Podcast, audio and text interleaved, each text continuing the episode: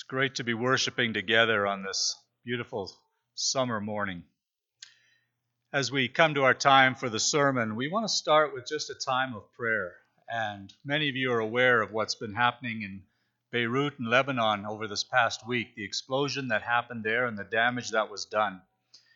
We have a connection to Lebanon through our Canadian Baptist Ministries. We support work there at the seminary we also have four of our own people who have graduated from that seminary in Lebanon, and uh, they are part of us here. And so, in some ways, we have this connection, not just because we care, but because we actually have people who are from there.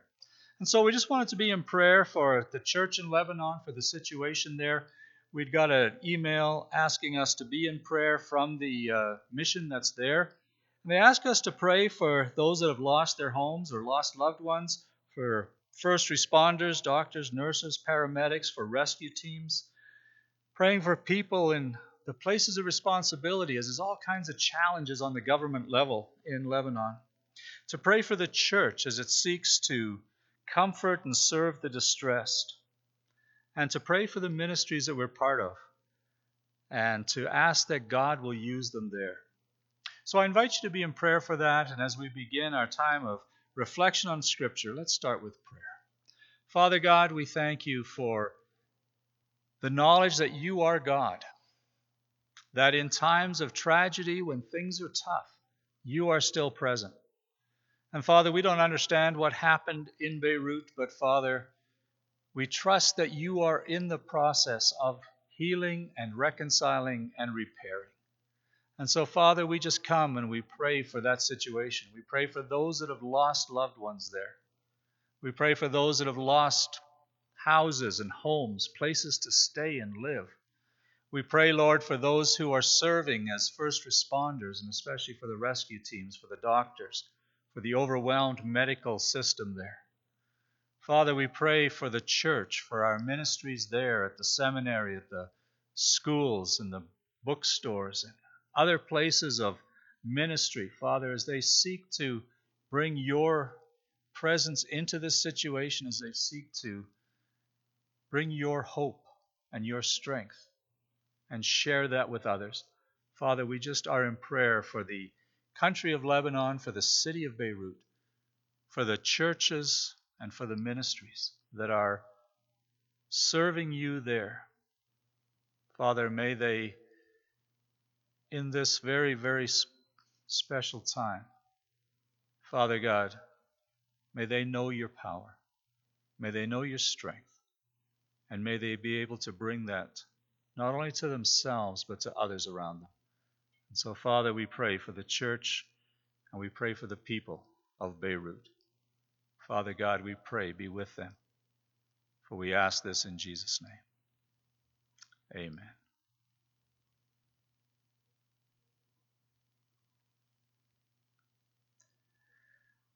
We're in a series walking our way through the book of Hebrews, chapter 11, and it's all about characters of faith. And actually, this morning we're talking about Abraham, who goes through immensely tough times and yet shows his faith in amazing ways. And so, the story of Lebanon is, is kind of not a bad introduction to what we'll be thinking about this morning invite you, if you want, to follow along. We're in Hebrews chapter 11, starting to read at verse 9. By faith, Abraham obeyed when he was called to go out to a place that he was to receive as an inheritance. And he went out, not knowing where he was going. And by faith he went to live in the land of promise, as in a foreign land, living in tents with Isaac and Jacob, heirs with him of the same promise. For he was looking forward to the city that has foundations, whose designer and builder is God. And so, Father, we open your word and we pray that you would guide us and lead us this morning as we reflect on the story of Abraham, what it can teach us about tough times and challenging situations, what it means to have faith when everything isn't going the way we thought it would. And Father God, we just pray your blessing on what we hear, on what we say on what we think. Father, may we hear your voice. And may we obey you today, we pray. In Jesus' name.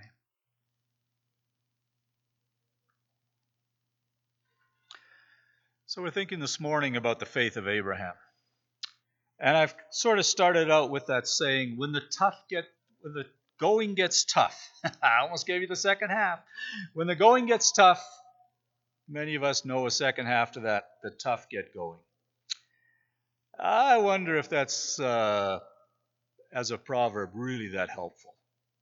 So this morning, just this thought when the going gets tough, what? We're at the midpoint of the summer. We're kind of halfway through uh, the the season of summer, maybe a little more than halfway through for the kids if they're going back to school in the fall. And I just wonder at this midpoint, how are you doing? We're in a different time. We're not where we expected to be in the middle of summer, I'm guessing.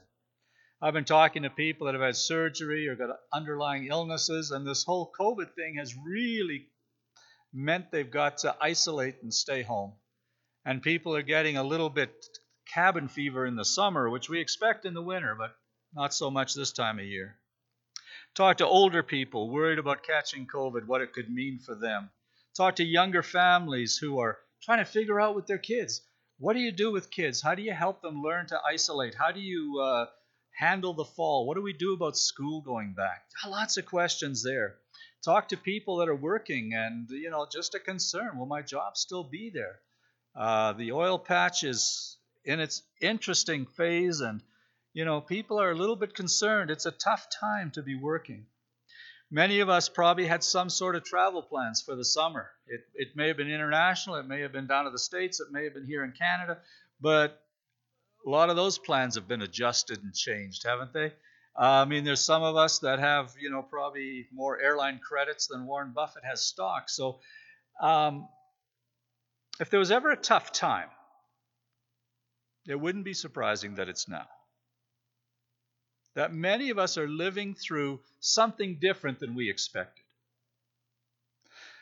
Sure is true for the church. You know, this weekend marks five months since our last service when everybody was sitting in front of me and I wasn't just talking to an empty building. It was five months ago, March the 8th was our last Sunday in here. And you know, we really don't know when our next Sunday in here will be, and especially our next Sunday when we can expect everybody to be able to come back. Even for the church, it's been a challenge. And the question comes when the going gets tough how do we handle it? Great to say we're Christians, great to say it's by faith, and I think that's where this chapter 11 of Hebrews is helpful. And I think especially this morning, this part about Abraham. Because at the end of this chapter, Hebrews is going to talk about the men of faith and the women of faith and how they lived. And there's a sort of a, a switch in the middle of it, which I've added a but in parenthesis to. But in 11 verse 32 of Hebrews, he goes on and says, What more shall I say? This is after he's gone through a few more characters.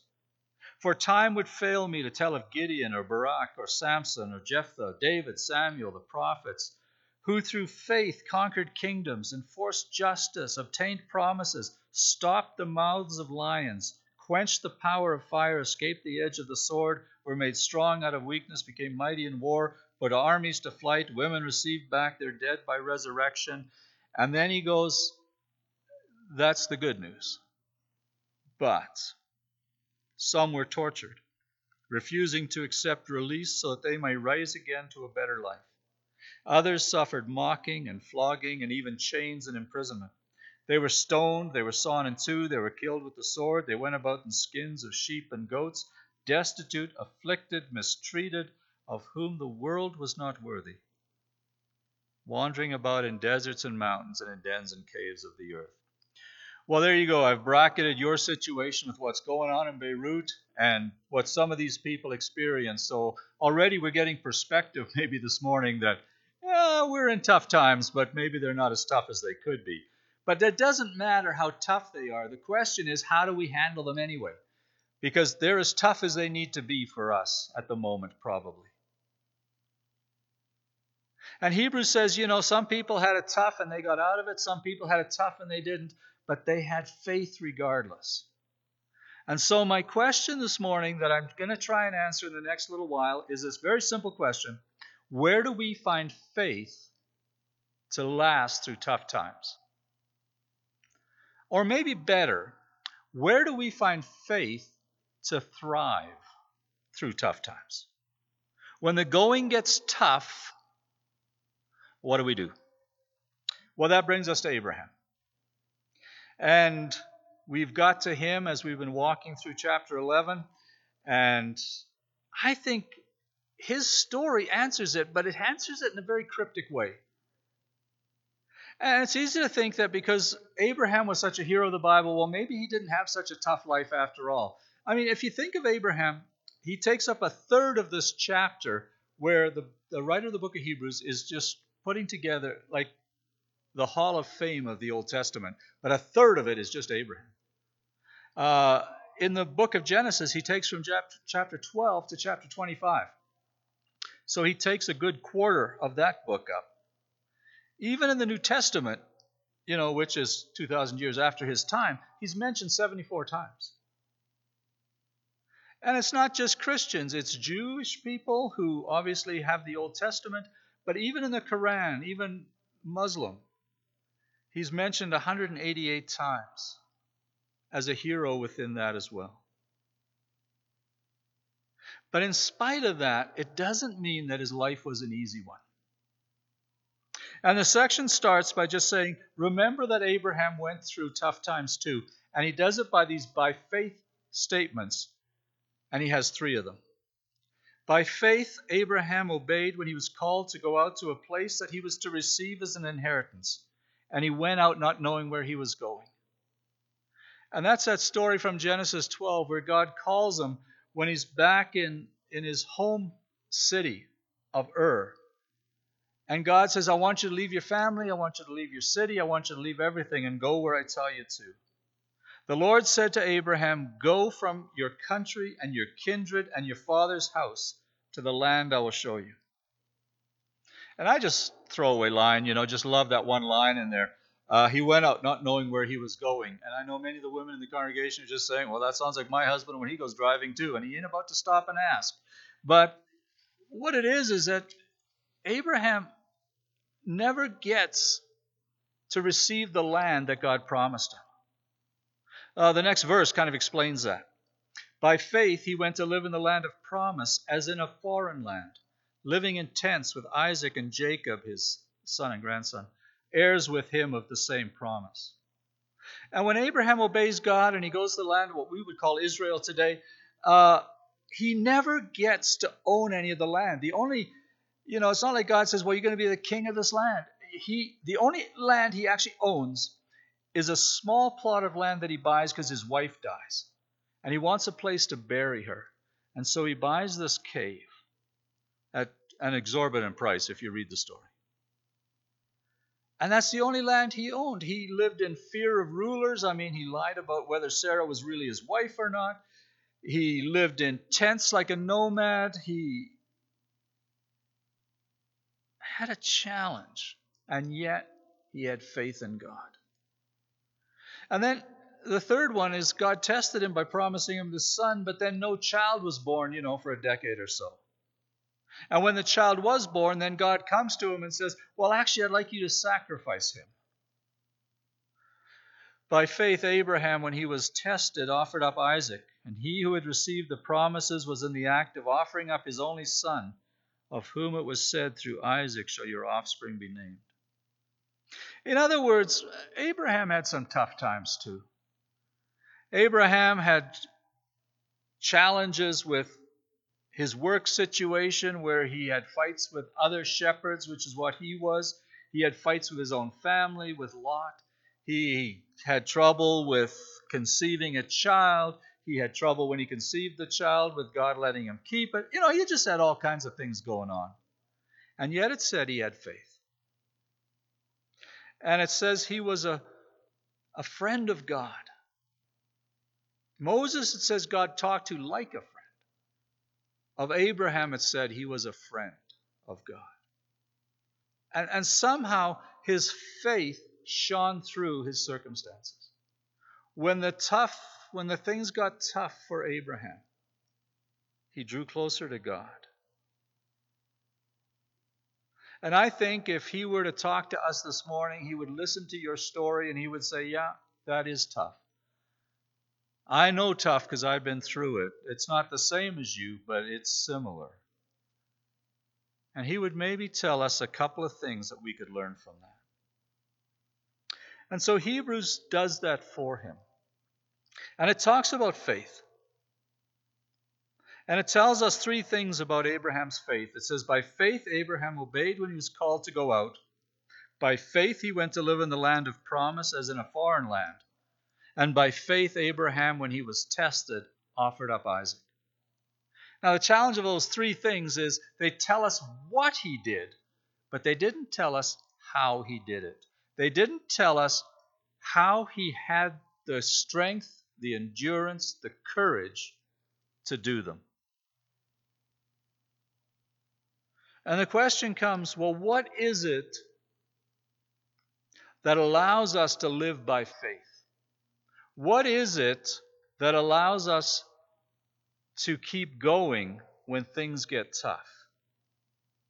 Is it just that we screw up our courage and just go for it? And we know that's not the right thing because we know God has to be in there somewhere. The world would tell us you just got to get over it and get on with it. The Bible has a couple of other things. One of the things it says is that all of this is temporary all of the challenges that we face, you know, it's out of context, I know, but but that verse, you know, it came to pass. It will come to pass. And, you know, we could say, well, it's all temporary. We're going to get through it. Let's have faith. James kind of puts a different twist on it. He says it builds character. He says, Count it all joy when you meet trials of various kinds for you know that the testing of your faith produces steadfastness. Steadfastness will have its full effect that you may be perfect and complete, lacking in nothing. In other words, he says, when we hit the tough times, it's what builds us into the people we need to be. Well, it could be temporary, it could be character building. Uh, Paul says to the Corinthian church, well, you know what, what suffering does for us, or what tough times do, is it helps us empathize with others who are going through that kind of thing. And Paul to the Corinthian church said, Blessed be the God and Father of our Lord Jesus Christ, who comforts us in all our affliction, so that we may be able to comfort those who are in any affliction with the comfort which we ourselves have received from God. And those are all great answers. They're just not the answer the book of Hebrews gives. They're partial answers, and all the answers are partial in a sense that you put them all together to make the full picture. But the truth that Hebrews gives us this morning is that Abraham's faith was subtly different than that. It says, By faith Abraham obeyed when he was called to go out to a place that he was about to receive as an inheritance. And he went out, not knowing where he was going. And by faith he went to live in the land of promise as in a foreign land, living in tents. For he was looking forward to the city that has foundations, whose designer and builder is God. And I want to suggest to you that in some sort of hidden and cryptic way, maybe, it's that last sentence that explains the entire thing. And it's that last sentence that our whole sermon is going to be built on. That last sentence says, For he was looking forward to the city that has foundations. And maybe you're thinking, well, Dale, I think you're reaching just a touch. I'm not sure that's really the solution to my tough times. But Hebrews going to come back to it.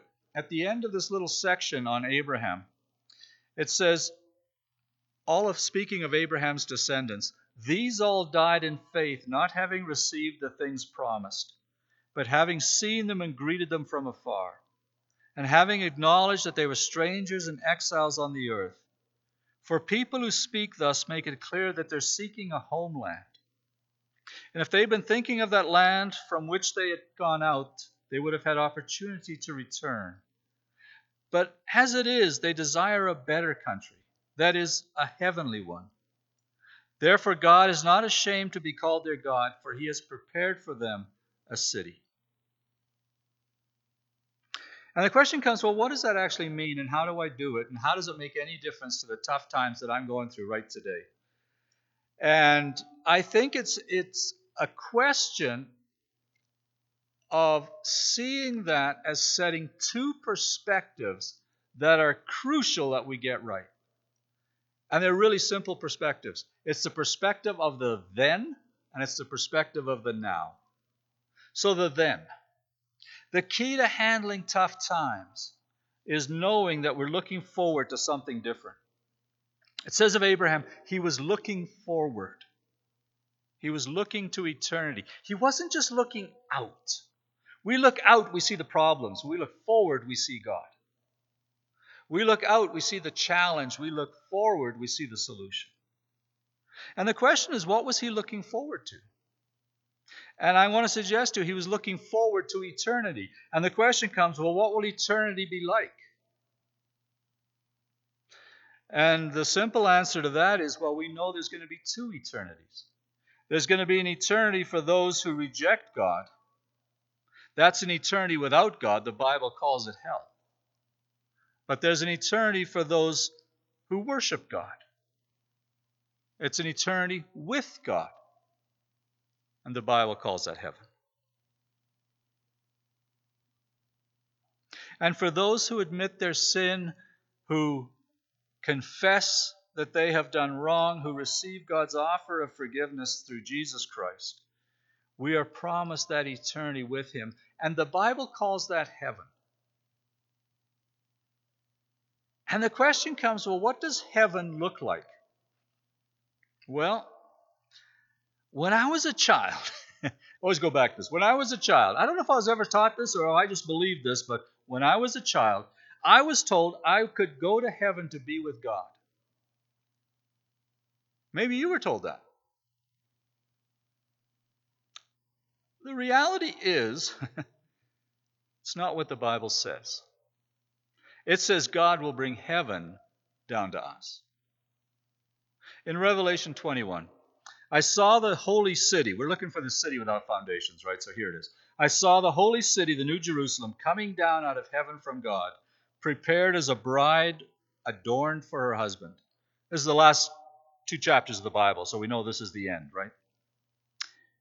I heard a loud voice from heaven saying, Behold, the dwelling place of God is with people he will dwell with them, and they will be his people, and God will himself will be with them as their God. In other words, it's a new heaven and a new earth. So, when I was a kid, what I understood was I go to heaven where God is now, and everything is there. The reality is, when this you take seriously this verse about, about heaven coming down, um, it, it has something to do with this earth. And so, what a lot of teaching on, on heaven today is, is that heaven is a renewed earth. It is an earth that is cleaned up and perfected. It's brought back to what it was like before sin entered. It's uh, Earth 2.0, in a sense.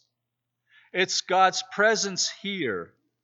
And, and some of the people that'll talk about that will talk about we'll have jobs, we'll live in houses. You know, life will be very much like this only it'll be perfect, um, which says something about the weather in Calgary, I'm sure.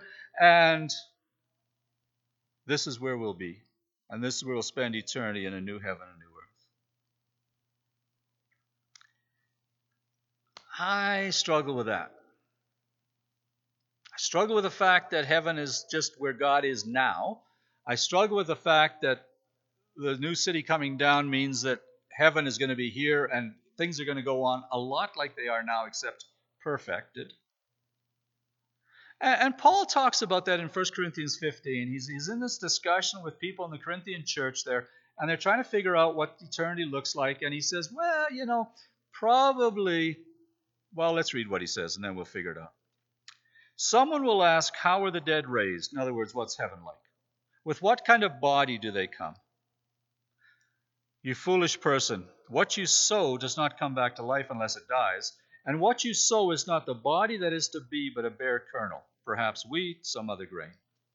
But God gives it a body as He has chosen, and to each kind of seed its own body. What is sown perishable is raised imperishable, sown in dishonor is raised in glory, sown in weakness, raised in power, sown a natural body, raised a spiritual body. For if there is a natural body, there's also a spiritual body. It's a little confusing. It's open to interpretation. But the way I understand that is what Paul is saying is that when we die and when we go to be with God, which the Bible calls heaven, there will be continuity and discontinuity. Continuity in the sense that there will be some things that are the same. We will have a body, we will have um, our personality, we will be who we are, except perfected. But there will be discontinuity. Uh, we don't know exactly what that looks like. We don't know exactly what heaven is like. But Paul's image, I think, is very striking. He says, "You, what you sow is not the body, but a bare kernel, perhaps of wheat or some other grain." So I'm not a farmer, so let's get out of the grain part of this thing. But let's go to tulips. I understand tulips a little better. If you want a tulip in your garden, you plant a bulb. And as you plant that bulb, you plant it in hope that it's going to uh, germinate and grow into a plant. And if you've never planted a tulip before and know nothing about tulips, you plant this bulb and you think, well, I wonder what it's going to look like. Well, what it could look like is a giant bulb. It just grows. Or what it could look like is a tree with these bulbs on it, like apples. But what you get is you get this beautiful flower. Bulb, flower. Continuity, discontinuity. The bulb comes out of the flower, and if you go down far enough on the flower, there's still sort of the bulb there. But discontinuity, it doesn't look anything like that. And I just think what Paul is saying is we don't understand heaven. Let's just hold it with open hands. Let's believe there is a then. But let's not get too detailed about what it looks like. What we do know is it'll be perfect, it'll be with God, it'll be when all our tough times are over, it'll be for eternity. So the faith of Abraham has to do with him looking forward to that. So that's the then. The now is, well, how do I live in light of that? How does that change my perspective on my tough times? How does that change my perspective on all parts of my life? If our home is this new reality which is not here, then we need to live differently. By faith, Abraham went to live in the land of promise as in a foreign land, living in tents with Isaac, Jacob, heirs with him of the same promise, for he was looking forward to that city that has no foundations. Oh, a city that has foundations, whose designer and builder is God. And Hebrews tells us that Abraham lives differently in three specific ways, which I think are applicable to us. The first one was he lived in a land of promise. In other words, sometimes we feel when our times are so tough, God isn't here. We just feel that God isn't present. Life is hard. You know, it's just all there is. All we see is what we look out on. We don't look forward to anything. And what we need to remind ourselves in is that we live in a land of promise because God is present with us. In fact, that verse in uh, Roman in Revelation that I read quotes from Leviticus chapter 26. And in Leviticus 26, God made this promise to the people of Israel as they were wandering through the desert on their way to the promised land I will make my dwelling among you, and my soul shall not abhor you, and I will walk among you and will be your God, and you will be my people. And the first promise is that we live in the land of promise because God is present. God has placed us here, God is walking here with us, and God is watching over us. And we are in the land of promise because of that. Now, the second thing qualifies that is it's a foreign land. It is not the home that we are going to that God is preparing for us for all eternity. This is not the home we were built for. The reason we have tough times is because there's sin in this world. Stuff happens. It happens to us as individuals.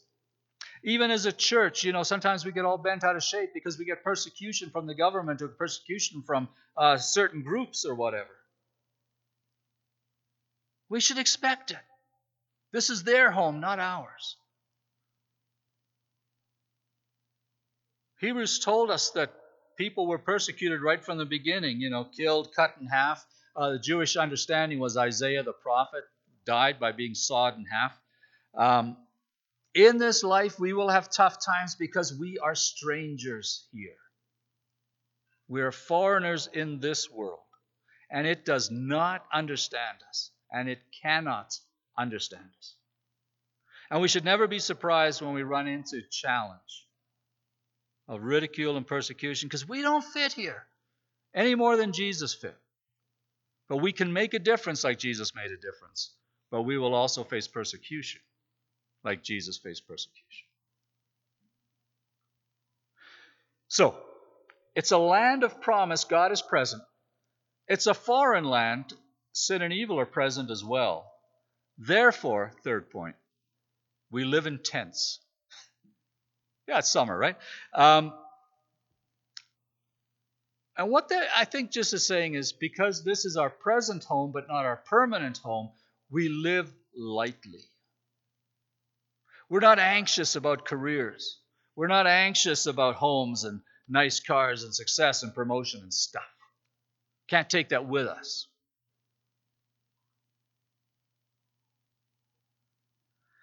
But what God said in that verse in Leviticus, He says, I will make my dwelling among you. Uh, challenge with translating stuff is you want to make it understandable, but you don't always keep the accuracy. So, what that really said in the original Hebrew was, I will tabernacle among you. I will tent among you. You remember the tabernacle was the tent form of the temple that they had, first of all, when they were in the desert going to the promised land after they left Egypt. And, and this idea of tabernacle is that God tabernacles with us. The tabernacle was a sign of God's presence, that God was with them. And he says, I will make my dwelling among you. I will tabernacle with you. I will tent with you. In, in the Gospel of John, at the very beginning, when Jesus comes, it says, The Word became flesh and dwelt among us. And, and the word there again is that word tabernacle. It's that He came and tented among us. It's this living lightly and moving quickly kind of image. Um, a few years ago, uh, a few of us used to go uh, for a number of years. We went on a, a bike trip uh, together.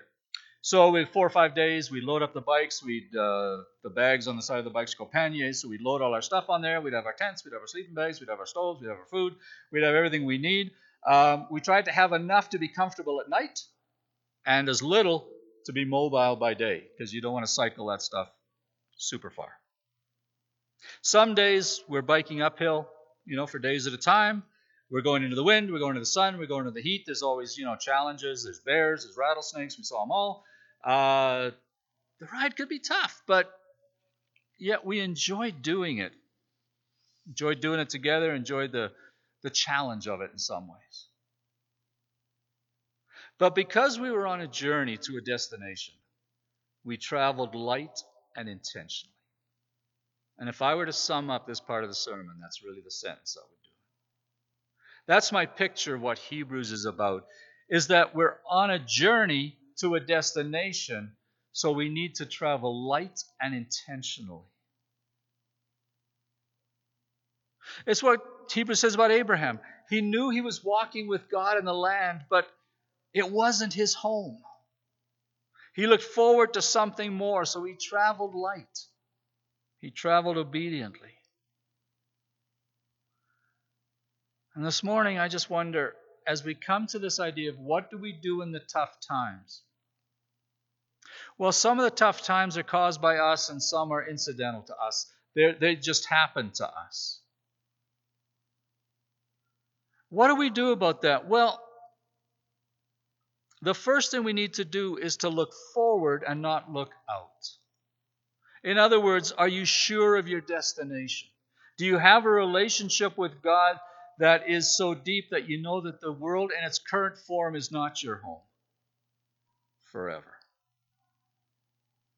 Are you aware that you're in a foreign land on a journey? And that bad things happen on the journey because it's not home yet. There will be a time when we come home where all the bad things go. But God gives us strength in the moment, and He gives us perspective for the future. And the question this morning is simply this Are you traveling intentionally? Are you traveling lightly? Are you traveling obediently? I just wonder what in the next minute, what can you think of that you could do this week. Maybe you just need to spend some time this week just remembering that there is a destination beyond this. And, and mo- most of us don't think about heaven. Most of us don't think about what happens when we die. And just to picture for a few moments, maybe in your prayer time this week, as you start out in praise of God, just picture what God is preparing for us. How do we focus on the destination? Secondly, what do we do to rethink the challenges on the way? How do we see them in fresh perspective? How do we see God's presence? And how do we remind ourselves that God is here even when it doesn't feel like it sometimes? When God is here in His people, when God is here in His Spirit, but God is present. And then, thirdly, are there things that are distracting you on this journey to your destination? Are you traveling lightly? After chapter 11 comes chapter 12. It's a really stunning way of putting the book together. And in chapter 12, verse 1 of Hebrews, he says this Therefore, on the basis of all this chapter that we've looked at, since we are surrounded by so great a cloud of witnesses, let us also lay aside every weight and sin which clings so closely, and let us run with endurance the race that is set before us. Looking to Jesus, the founder and perfecter of our faith, who for the joy that was set before him endured the cross, despised the shame, and is seated at the right hand of the throne of God. Consider him who endured from sinners such hostility against himself so that you may not grow weary or faint hearted. This morning, I don't want to sugarcoat the fact that you're in tough times. I know there's people in our church that are going through immensely challenging times. And I know that all of us have challenges in our lives. The question this morning is just simply this Do we have faith to get through? And that faith is do we believe that God has a destination for us? Do we believe that God is present here, even though we're in this foreign land on this journey together? And do we believe that God is equipping us and calling us to move forward with Him towards that? This morning, I just want to pray for us as we finish these thoughts in the challenges of the, the times that we live. Do we have this eternal perspective? Which gives us a fresh perspective on the present, which then gives us sort of our marching orders for moving forward, holding things lightly, but trusting God that He will work these out. So, Father God, this morning we just pray that you would just help us to understand your message. Father, help us to see that destination that you've prepared this heaven, whatever it looks like. But where we'll spend eternity with you, where sorrow and sickness and tears and all that is gone. Father, give us hope in the future, we pray. Father God, we pray about this present. Help us to see this as, as not our home. Father, it's all we know. It feels like home. And we are affected when we're not treated as belonging here. But Father, we pray for that, that you would help us in that. And Father God, we pray that you would help us to cast off anything that would slow us down in our walk with you. Whether it's distractions, whether it's sin, whether it's just disobedience. Father, this week we pray, may we walk with you. May we just be aware of your voice calling us to move forward. Not only that we can then draw close to you, but that we can make a difference in your world and we can draw others to you as well. So we pray, O oh God, go with us into this week, we ask. In Jesus' name, amen.